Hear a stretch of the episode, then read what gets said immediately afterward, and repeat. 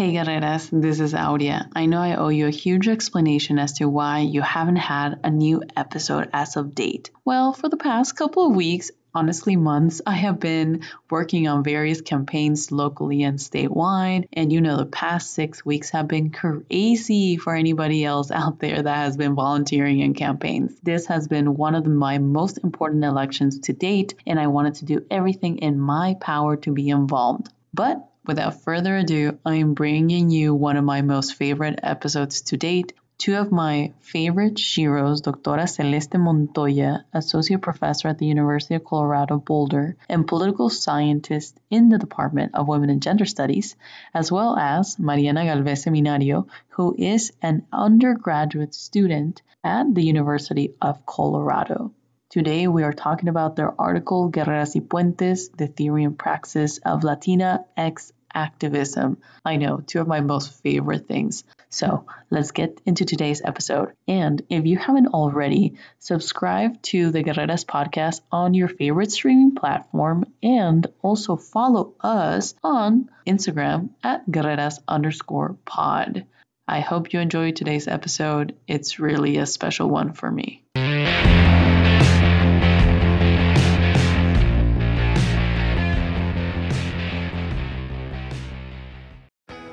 Hey Guerreras! In today's episode, I talked to Dr. Celeste Montoya and her co author Mariana Galvez Seminario on their latest article, Guerreras y Puentes The Theory and Praxis of Latina Activism. In their article, they talk about how Latinas have long played a vital but under acknowledged role in U.S. social justice movements. The complexity of Latinas' hybrid racial and multifaceted identity shapes but also obscures their activism, placing them at the juncture of or in the space between movements. I really hope you enjoyed today's episode. Both of these individuals are formidable researchers, but also leading the conversation about Latinas and social movements and how Latinas use their voice to move the political institutions and also the communities that they reside in. If you like today's content, don't forget to look at the episode notes that I upload on our Instagram page, which you can click on our bio. And also follow Dr. Celeste Montoya's and Mariana Galvez Seminario's work. Honestly, this is something that is going to help us understand how Latinas are so powerful within the movement. But also, don't forget to follow all of our content on our Instagram page at guerreras underscore pod. Enjoy today's episode. Hi, everybody. This is Aurea, and welcome to Guerreras. In today's episode, we have two fantastic guests Dr. Celeste Montoya, Associate Professor at the University of Colorado Boulder, and Political Scientist in the Department of Women and Gender Studies. We also have Mariana Galvez Seminario, undergraduate student, and also Dr. Montoya's co author in her most recent published article, Guerreras y Puentes The Theory and Practice of Latina Activism. Thank you so much for both of you for being here. It is a moment where I'm really gushing because I have two formidable individuals with me today. Dr. Montoya, I mean, I studied Latinas in politics in my master's, and you came up all the time. So I feel like I'm in the presence of a rock star. Um, and Mariana, I mean, we follow each other in hashtag academic Twitter world, but also everything you post. I mean, we really did bond over the Shakira album. And I think if our friendship is really going to last after that, because we know this. so thank you both for being here. And of course, we start with some introductions, a little bit about yourself, and really for the Guerreras listeners to get to hear. I mean, I may be a little biased because of the title of the article, but I still would want them to hear a little bit of your story, but how you got to this moment today beyond studies, but maybe how you found your calling. So, Doctora Montoya, we start with you. Sure. Um, so I've always really been interested in, in politics and government going back to high school. Um, I think I was always uh, really fascinated with those classes, but also in seeing the way that it impacted my life. I think my wake up political moment in terms of activism was in Colorado when Amendment 2 um, was being put to vote. Uh, it was a, an amendment that was really restricting LGBT um, rights in Colorado. And it just, I, you know, I remember being in high school and it striking me as just profoundly wrong. Um, that it went against everything like my parents had taught me about treating people with respect and um, it was really the moment that I started to, to really pay attention to the way that our political system worked and to get involved in people who were mobilizing against it. And so I think my love of social movements, um, because that sense of power it gives when you're feeling helpless by things that are happening within your government um, really um, it just made such a profound influence upon me that there was really no going back. And so um, when i was an undergraduate and a graduate i continued to study social justice um, looking at the ways um, in which people mobilize in institutions and outside of institutions, and how groups that are continually marginalized um, can still come together and be powerful and to enact change. And so, you know, that's something that has always inspired me intellectually, but also personally.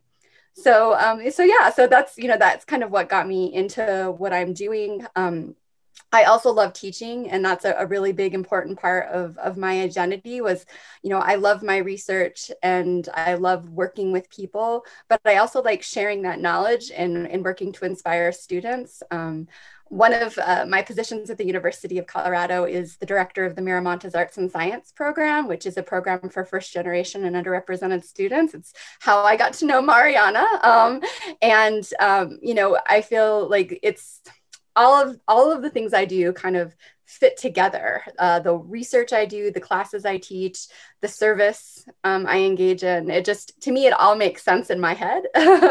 and so um, it's very rewarding. And so even in these difficult times where balancing uh, work and life, well, you know, this these you know these twin pandemics are going on of of covid and uh, racial um, inequality and oppression um, that that this work kind of keeps me going that i can keep doing my job because to me it's you know it's doing the things that matter most to me. And you are one of the few people that i hear that are like oh and teaching. Like i also love that. So i was thinking back and was like how many times did my professor say that they love teaching when i was in my seminar? Maybe one of them. You were inspired from a moment in your youth and how that has translated to this moment. So really taking action in that transformative justice lens. We'd love to see it. Oh, Mariana, how about yeah. you?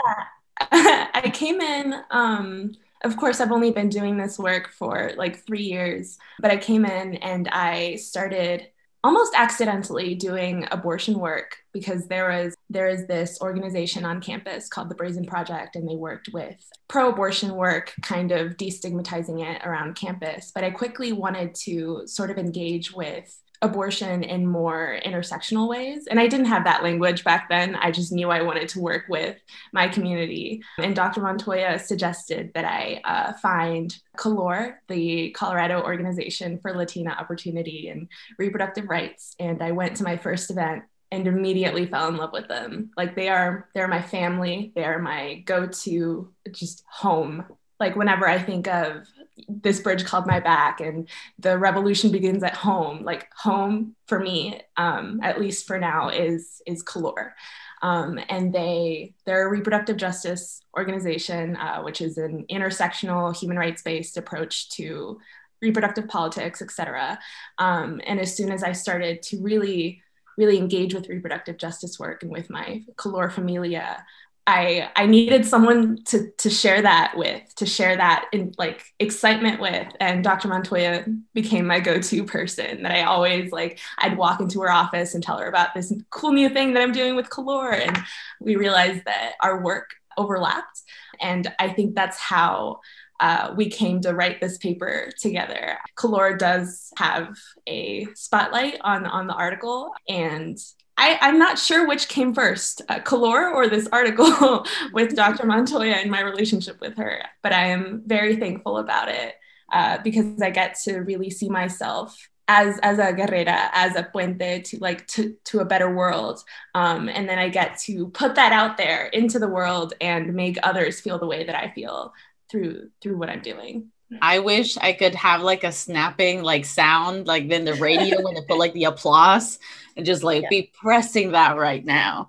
and, and that is so incredible and also reassuring to hear that when we find our calling and how hard we are willing to fight to be in those spaces to transform to learn to grow and to bring those le- like that learning into our communities right? And yes color i love that organization. I am a donor of theirs.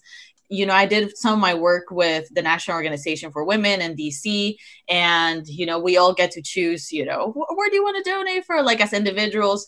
And when i found about color if i even tried in applying honestly. So i was just like uh actually i would like to work with it. Uh, but less to say the organizations that br- that you bring into the article and I must admit, when I first came across this article, of course, biased as I said, it's had guerreras in the title.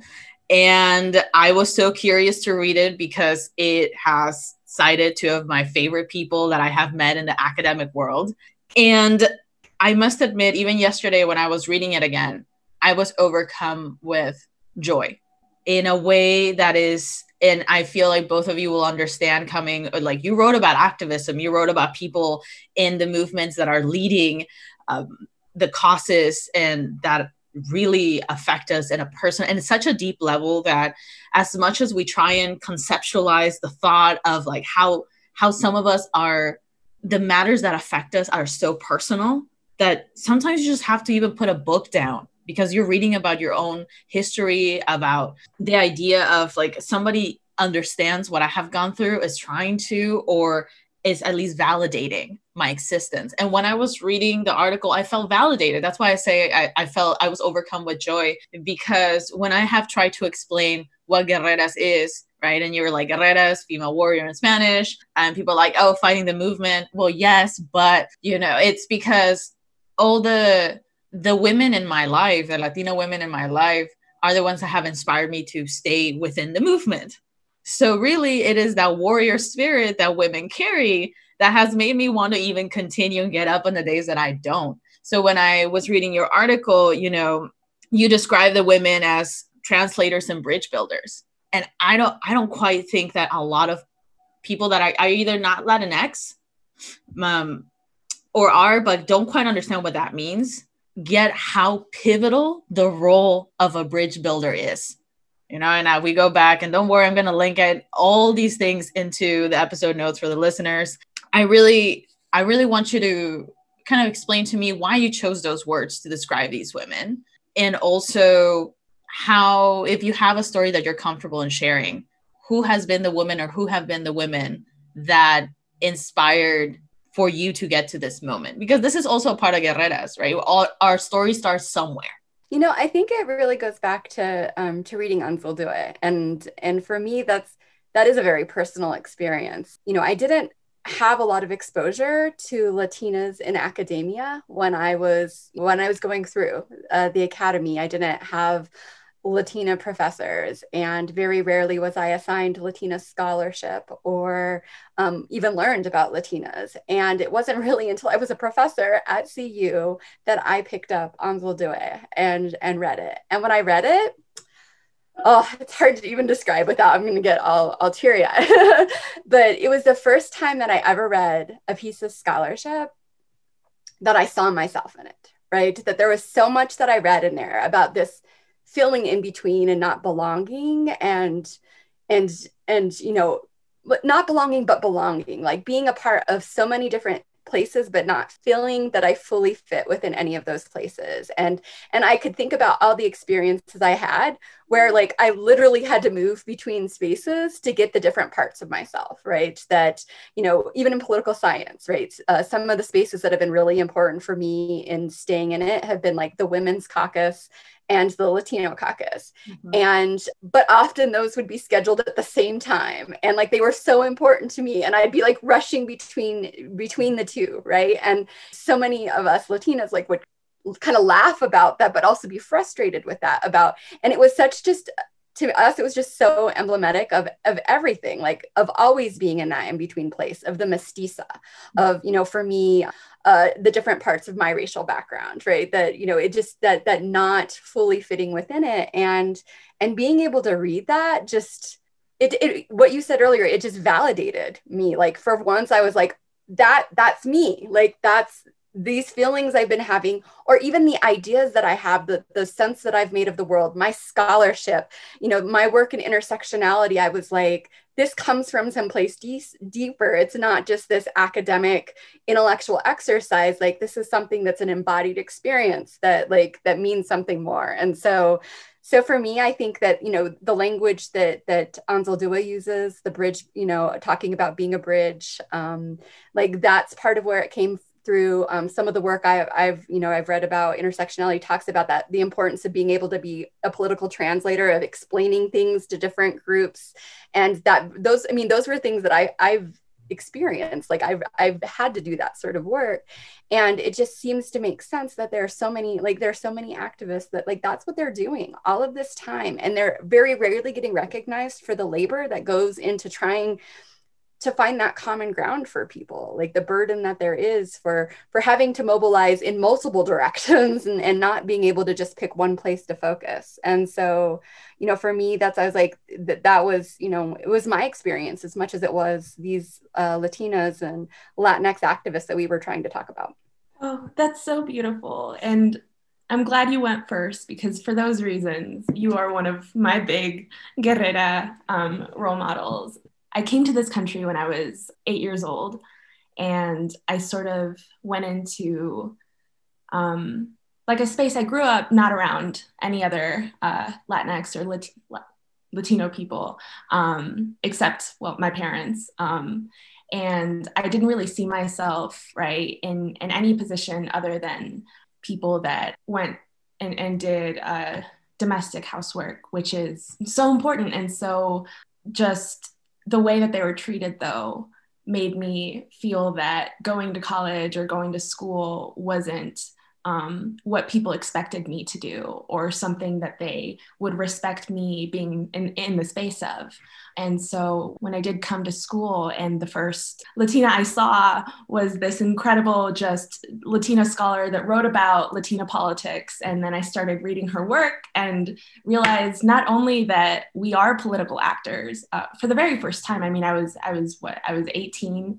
Um, and so I hadn't really seen Latinas in politics either, but also also that I could have a job, that it was possible to have a job where you write about Latina politics. That was brand new to me. And as soon as I saw that, I decided that working for a like a political organization that works on abortion work or or engaging with COLOR was was even something in in my list of options. And as soon as I started you know, working with COLOR, I saw even more people that are just so incredible and I could spend all day talking about who just day in and day out spend their whole heart working for our community. And I'm so thankful for them. That is, this just gives me so much hope that there are folks out there really doing the work, but because they love it, because they breathe it, they believe it. And for those of uh, those who are listening that maybe are not that involved in activism, which is okay. Everybody's in a different point of their liberation and their consciousness awareness, and it's fine. I think this this year and these past four years have pushed us all to recognize our values and the mission in which we must fight in. And I hope people recognize that the work that scholars like Doctora Montoya and soon to be scholar, but you also already are, Mariana, is that there are people out there that care about us. There are people out there that are doing the work and actually see our community as individuals. In your paper, you mentioned that Latinas are, like other women, are at the intersection of multiple marginalities. They occupy a strategic group position that can play a critical role in envisioning and facilitating new coalitions and collaborations. For those that are listening, that are like, what did she just say? Could you uh, give us a little spark notes as to what strategic group position means? I w- don't want people to be scared. They're like, oh gosh, I have to read an article. Like, hey, the folks are here and they're going to explain to you what that means. So, when it comes to strategic group position, could you develop more on that? So I think you know one of the ways to think about it, right, is um, in in there we talk about like your personal position doesn't necessarily dictate how your politics are going to look like, but at the same time, it can be extremely influential, right? So for somebody who occupies a position, you know that they can have empathy for a group that they don't belong to and try to include them, but for somebody who embodies multiple social locations, who has who has ownership to different groups, right? That there's something more to that. Um, that if they're aware and conscious of that that belonging, then they are going to have a different sort of motivation, right? A different sort of motivation to to include all of those groups, right? To because first of all, you know, you you don't leave part of your identity, you know, in a box, right? Like today I'm only going to be a woman or today I'm only going to be Latino. Like, you know, it, it, it's not like that. Those things are always who you are. And so there's a different sort of consciousness that is possible. It's not necessarily inevitable, but there's a c- certain consciousness that that's available and a motivation to getting those works to see each other and work together. Because if not, you know, it's, it, it almost feels like a sort of violence right? When um, when you're a part of a group that then is attacking or ignoring a vital part of your identity then it's it's kind of a way where you do feel like then you're being asked to choose right? Anzaldúa talks about this talk, talks about kind of having to like feeling like she's being split between movements that they're having her cut you know into a million different pieces uh, and choose and prioritize those different pieces. And you know when you're at the intersection of of those different identities like you're you're aware of that. And it, it gives you insight um, motivation to do the coalition work um, if for no other reason so that you yourself can be whole right? And this is like Mar- maria lugones talks about this too. And mariana could probably speak a little bit more to that because she was the one or mariana was the one who brought to my attention that the world traveling that Lugones talks about just very much fits into this. So Mariana, do you want to talk a little bit about that? Yeah. Going going off of these different group positions, right? So it, it can be a site of, of violence and of uh, like you were saying, that part of your identities might be overlooked or even like ignored in those groups but then you also have a site of of possible empathy, right, with those groups. So if um, I'm going to use myself as an example, right? So I'm a queer Latinx non-binary person. I'm just love that. And when when I'm in a group of of mostly queer folk, um, and it's not an, an explicitly QTPOC space, it's it's most likely going to be mostly white folk. Um, and it's not out of out of malice, uh, but there might be some some things that might come up where where racial violence might show up in ways that are not uh, intentional. Um, and because they see me as as part of their community um, when i bring up something about race something about some uh, that they might need to take into consideration when talking about those communities they're probably more likely to listen to me and take it in and really wish for that community to be whole. Or if i'm in in a group full of latinos i i doubt that most of them are going to be queer. Um, and so if i if i bring up issues about uh, queerness they're more likely to listen to me than to someone who isn't Latino, who is also queer. Um, so it, it's a way to bridge those communities together and really see um, how we are all one. And what um, Maria Lugones brings into this uh, is um, she she brings up this this idea that we all exist in multiple worlds, right? So if I'm walking down the street, um, maybe maybe um, if if a white man sees me i'm going to assume a lot of things about this man but um that he, he might see me as someone who could potentially get really angry really fast if he if he says something um, or someone who is a pessimist because everything i talk about politics uh, might be might be really really dark and they say like why why do you hate everything? Um, but i see myself as as an optimist because if i'm bringing these things up it's because i believe that they can change. Um, or my my community my queer community might see me as someone who's really energetic and maybe brings way too many cupcakes to every meeting because we have to have snacks. Um, and all these different um, parts of myself all these different ways that people view me as um, are, are different and sometimes contradictory. How am I a pessimist and an optimist at the same time? Um, but because they view me this way, and because the way that they view me has real consequences in the world, um, I am all of those things. Um, and maybe I might not think I, that I'm a pessimist, but if I bring something up, if, if I say something that might be viewed as angry, then I'm animating those those ideas of them in me. If I learn how to world travel, and that's her word for it, it's being able to strategically and deliberately travel between those worlds that I exist in. And through that, I am able to, to bridge communities together because I'm conscious of, of the ways I show up in the world, according to Lugones. And also the fact, like how you explained what you explained you go through, Mariana, and what you do, and how you not only present yourself in these spaces and your identities, but how you choose to use those identities to not only empower but bring light into a situation of those that you that, that are part of your community that is that is not second nature to people. That is something that has to be learned unlearned and learned again as we progress in our communities as we progress in our identities. It is work that if you are willing to do it and i think for anybody listening please do so it is not, you don't just wake up one day and you're like, I know my identities. I am for sure. I know how I want to present myself in the world. It isn't like that. It's not this binary that we are held against the wall of like, well, you're either A or B, you're either straight or gay, you're either this and that. I'm like, did you not?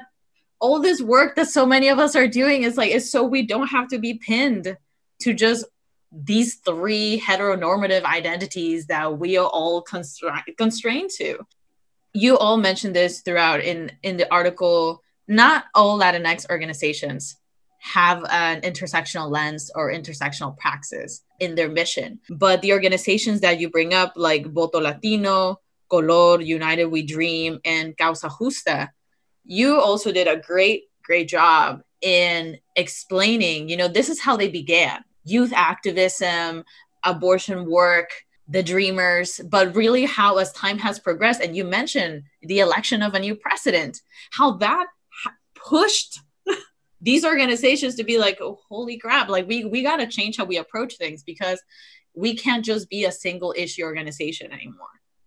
And that is so important. As somebody that was taught activism by Black women when the Black Lives Matter movement began in the Bay Area, I signed myself up so fast because I I share um, part of your story, Mariana. I moved to the states when I was 13, and my first introduction to America was racism.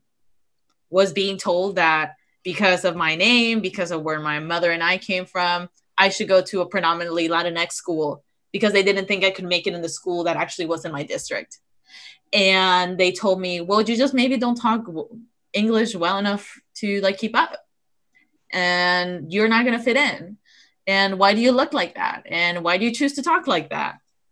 That was my first introduction to to America. And as hard as this has been to be queer Latina immigrant in this country, now that I am a citizen, I now take up the mantle that I must respond for the sins of this country. And when I first learned about racism towards the Black community, slavery, the history of it, I became so enraged to be part of that. And even though if even if my ancestors didn't, that that is a history of humanity that we all must carry. And learning about activism from Black women and them sharing their stories, I realized how so much of our power and so much of that world traveling that you mentioned, Mariana, comes from learning how other women of color have also traveled in their spaces and and it's recognizing that and one of the one of the things that I also want to talk to you about is like women's movement. Latinas are left out of the women's movement and the women's agenda constantly, constantly. And I know this is a little bit off script. However, I, I want to hear your thoughts on the coalition building. Because, like you mentioned, sometimes people demand, are you woman today or are you Latina? What identity are you gonna are you gonna decide to be at the forefront? When that is not it that is not how we choose to present ourselves. That isn't how we should present ourselves. That's what we should unlearn what we should unpack. What are your thoughts on not not only coalition building and the strategy of it but really your thoughts as folks that study this? Why doesn't feminism work for us why does feminism keep forgetting us you know it's pretty open-ended but if i could hear your thoughts about it that, that would be amazing because i want people to know we haven't forgotten this i haven't forgotten it mm-hmm. I haven't forgotten that feminism forgets us. Um, that's redundant. However, it is difficult to explain why. Because as much as I try and try to be part of those movements, they keep shutting me out. I don't know what it is that I've done. So I have kind of like my academic response, but then also probably my personal response. And so um, academically like i'm i'm actually working on this piece right now that's kind of looking at intersectionality and social movements that's providing an overview and um, you know in it there there is this tendency within social movements right that you're trying to create this collective identity and you're trying to kind of come up with this simple unifying message this sort of universal truth and with that, there's a tendency in social movements to oversimplify, right? That, that you're trying to get as many people as possible on board on, you know, for a common cause. And how identity has played into that has often been to, to focus on, on one ad- identity, on one form of oppression, right? So with the feminist movement, the focus is on gender oppression.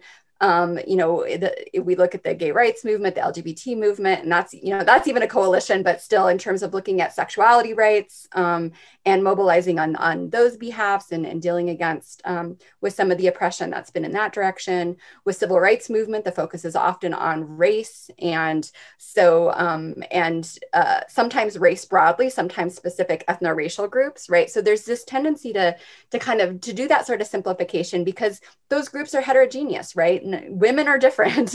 um, people who are part of the LGBT community are different. Um, it, within, you know, just because you share an ethno-racial identity doesn't mean that there aren't these other relevant differences. And so you emphasize that one dimension in order to kind of bring that sort of commonality that we, you know, you can come together to, to have this collective action that's necessary for doing it. But at the same time, I think that when people do that, they start um, they they overlook difference in the relevance of it right? And and yes it is important to find common cause right? It is important to, to find the things that bring us all into the space together. But ignoring difference um, is not the way to build a solidarity right? Ignoring differences means that you're defaulting to the most privileged within that group right? So within feminism that has been kind of white upper middle class you know straight cisgendered um, women. And um, and so there's a, tendency to do that. But at the same time, also, I also want to push back that that's always been what's happened because I also think that when we look historically, there have been women of color as a part of feminist activism throughout history.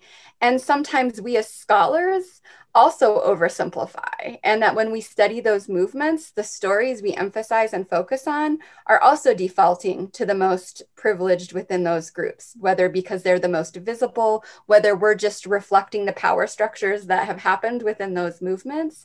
But we're also in, in you know, in a sense, giving Uh, also a, an overly rigid and somewhat false narrative of that movement, right? To overlook the women who were operating maybe in the margins of that movement, maybe across movements or creating their own spaces, but nonetheless should be considered a part of that movement, right? So, in that sense, if we look back in history, we see that Latinas have always been a part of the feminist movement, whether or not they were welcome there, whether or not their voices were heard the loudest, you know, whether or not they were historicized in the same way that white feminists were they were there and so part of you know part of the mission of intersectionality part of its its goal um, for activists is to bring visibility right? To bring visibility to those that that are often marginalized, to bring it bring to center the analysis to the experiences of those that are, are operating in the between spaces but then that should also be our project within the academy is that's what intersectionality does there is to make sure that we are also bringing visibility um, bringing voice to showing the experiences of those people that were already present which is which is what i felt like with this project we were really trying to do right like Latinas have always been there. they have always been there. They have been at this, you know, been working and doing the labor of, you know, some of the difficult, overlooked, underappreciated labor of coalition building in all of these different social justice movements. You know, just the way that women of color have, queer women of color, right? That there there have been these actors that we do we do not see. And so it becomes so important to make sure that we are seeing them in a way that doesn't minimize their contributions, that recognizes them, and that really brings them to the forefront, right? That we're at a moment in our political history where the only way we're going to overcome the oppression that we continue to experience is if we come together, which means doing that coalition building. And, you know, for this paper, that's we are trying to say is look, look at the people who have been doing this work all along and follow them for once, right? Follow them. Don't rely on them, but listen to what they have to say and put them at the center. And if we do that, then we're going to have the coalition we need to overthrow this, right? To, to have a better future. I am getting that whole quote into a shirt. and um, I feel so inspired. And just like you said, it's it's listening to us. Listen to us and I don't know if you had a chance to read Hood Feminism yet by Mikki Kendall. She says, um, I don't need allies, I need accomplices. Right. I need accomplices that you're going to go and fight with me too, that you're going to listen to me, that you're going to take my needs seriously. It's a lot like Roxane's Gay Bad Feminist, right? It takes that approach of like, okay, you want to th- talk about feminism in this nice, cute, frou frou way, but really, there's some of us that are trying to work 10 times harder because y'all won't listen to our needs. But Mariana, I know you got something to say. You and I were snapping super loud with yeah. this. Um, I think one of the biggest things this makes me think of is the work that I'm doing right now with um, my honors thesis and an example of where uh, intersectional praxis has been successful, and that is the reproductive justice movement. Um, so in 1994, right, 12 Black women got together um, at a room at a conference in Chicago because they're like all right what are what do we need as black women from the reproductive rights movement? And they decided that the right to have children the right not to have children and the right to parent children in safe and healthy environments. Um, and then later uh, the right to bodily autonomy was added. And what's beautiful about this framework is that a it looks at it through a human rights framework right? And so it's not about privacy it's not about i want the government out of out of my reproductive life. It's the government has a a responsibility to make sure that i have my human rights. But more than that it's it's a loose but but very specific set of of demands um, which means that identity isn't necessarily centered in the movement um, and it's also not ignored. Um, what it is it's destabilized what I'm arguing in my thesis is that if if we think about Cathy Cohen, um, who if if folks don't know, in 1997 she wrote about how the uh, the queer movement can't just focus on the binary of those who are queer and those who are heterosexual because power doesn't necessarily work along those lines. Um, and so those that are queer can could be heterosexual because their non-normative sexualities are still repressed by the state and by society. Um, and so I'm arguing that the constituency and the, and the activists and the people of the reproductive justice movement are, are what Cathy Cohen calls queer, right? Those whose norm, non-normative sexualities are then used as, as, as a form of uh, of leveraging reproductive uh, oppression and violence on them by the state. Um, and what this movement does is is uh, say a, a white lesbian in, in 1994 and a black woman, a black heterosexual woman in 1994 might have been queer in different ways, according to Cathy Cohen. But as time goes by, now perhaps a white lesbian now has more rights and her sexuality is less non normative than a Black heterosexual woman now. And so, what the movement kind of follows is that the relationship to power is what drives the coalition building. It's not the identities um, that does it. Identities aren't ignored, um, but identities aren't the only thing that is centered and the only thing that is used to build those connections. And so we show up at all the things. We show up at uh, family separation at the border. We show up at police brutality, uh, anti-police brutality marches. We we show up at just all of these different things because they all impact our reproductive lives. Um, and of course, this is an example. This isn't how most movements function, but I, I think it's important to highlight a site where it has been successful and a site where Latinas have taken part. Um, but it, has been their Latinidad and it's been their, their ability to, to build bridges, but build bridges along other sites too, um, and how, how their lives have, have overlapped with, with other activists. Yeah, that is so greatly put is the relationship to power and again this is something that has come up in multiple episodes as well because i think we also recognize that power looks very different for every single one of us. And political agency the the platforms that we use that's all power. But how are you powerful when you are a woman a woman of color a queer non-binary person? How are you powerful when you are at the multiple layers that make you who you are. How do you then use power and what does that look like? But you brought up such a good point mariana is the relationship to power and identities that our identity is important. And for some people it may be central. It is the thing maybe the thing that drives you. But also there is more than identities. And i think that is something that so many of us are trying to unpack as um, this moment of social reckoning and political reckoning is happening in our in our country but it has been happening. It has been brewing. This is just the moment where like the cork went off and folks are just trying to come together and like what what did we miss? I was like well like uh, like a couple centuries of like oppression and um, all these racist sexist kind of laws that you've been ignoring but now we're not. And uh, you know one of the one of the most central things about this podcast in Guerreras is getting our listeners to hear this, to hear how they are, how they relate to the current movement today, or if they have ever thought that they weren't important enough to use their agency to raise their voice. You know, I love the word of racing consciousness. Guerreras actually became uh, began as a consciousness racing group in Chico, California that's my thing. I was like, let's just talk about these issues that you thought were beyond your scope of understanding, but let me talk to you about it. Let me make little baby radicals right now. Yeah. and, uh, but organ- the organizations that you that pointed out, I'm shouting them out again because I love them.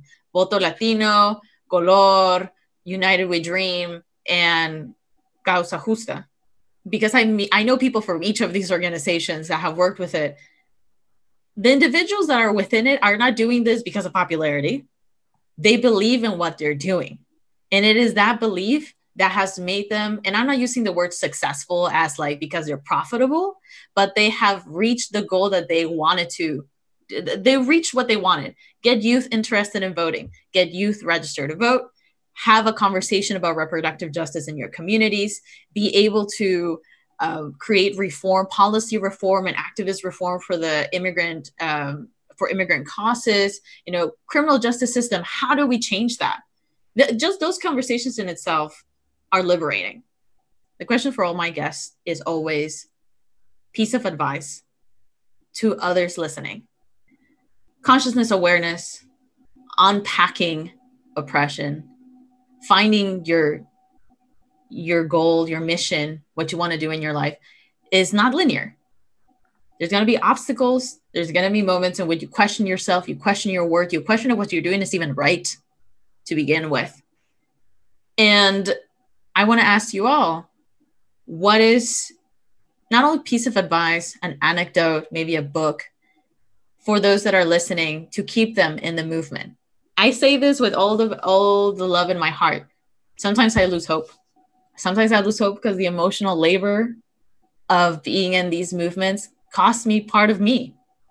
but I'm still willing to do it. I just have to recognize that that burnout's got to be real. Something you'd like to share with our guerreras before we go? So one of the things that I often um, talk to my students about because I feel like I teach them all the things that are, are horrible in this world, right? All the different oppression that exists. And a lot of times for some of those people, um, it's maybe taking off um, the blinders, like it's um, it's making them aware of things that they weren't aware of. Uh, sometimes it's you know maybe they got a piece of it because of their own experiences but i'm pushing them to go further in it. And it's really easy to get overwhelmed. In this political moment it is very easy to get overwhelmed. And that's where i always kind of think about why you know to me it's been so important to focus on social movements both in studying them but also just watching and being a part of them is because I truly believe that social movements are inherently optimistic, right? They often get portrayed as angry and pessimistic and critical and all these sort of, sort of kind of negative sorts of ways.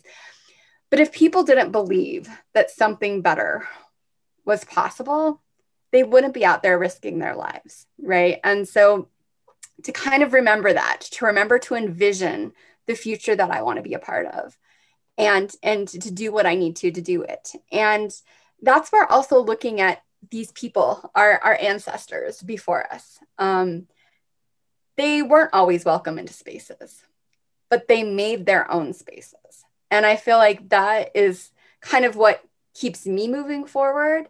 And not only to to kind of find my own space and build my own space but to make a space for others right? And so the work that i do in the university, um, the work that I do in my scholarship is to create those spaces so that other people don't have to fight so hard to do it. And so, you know, when I'm getting tired, when I'm getting exhausted, I just look to those, you know, to those people who came before me, to the to those ancestors, to those guerreras, you know, and and sometimes those the ones that were in my family, right, the ones that um, have kept me going, and say like, no, this is important. This is too important to give up.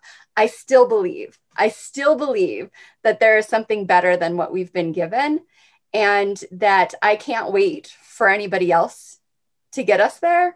Um, that I'm going to make sure that I'm giving it my all in whatever way, whatever talents that I have, and whatever talents you have, they might be different. You know, you might be a writer and or an art, artist. Um, you might be a speaker or a teacher, right? There, you know, you might be the warrior who's ready to go out there in the streets. Whatever it is that you can bring to this movement, it is welcome. It is necessary. It is going to reach somebody, um, and that you can bring those talents to make that that future the, the first thing that came to mind was something that another professor said to me earlier this year um, that sort of I always keep in the back of my head um, is that in, in past times, um, past movements have been have been optimistic, have have wanted a better world, uh, but have sort of gone at the pace of of survival, right? Especially especially like um, I'm thinking about the LGBT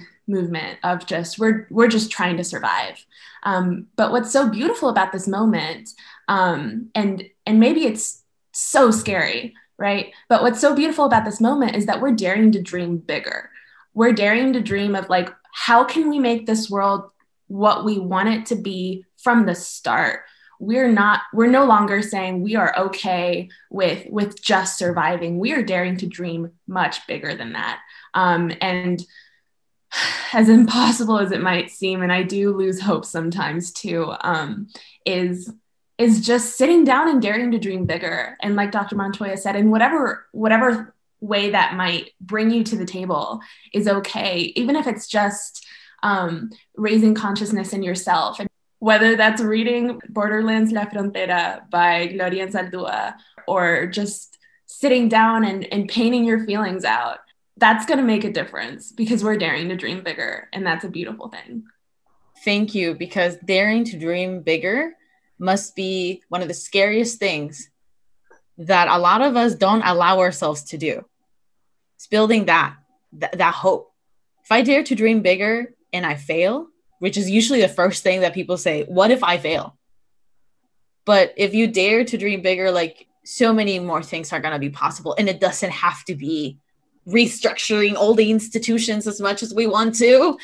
It is raising awareness. It is having the conversations with somebody else. It is even having an ounce of influence on somebody else and telling them that you are worth it and you should go out there and change it if you believe that it needs to be changed. Anything that you believe that has to be changed. And I want to thank you both for sharing that insight. Not not many of us are comfortable kind of putting our masks down because I know I am not.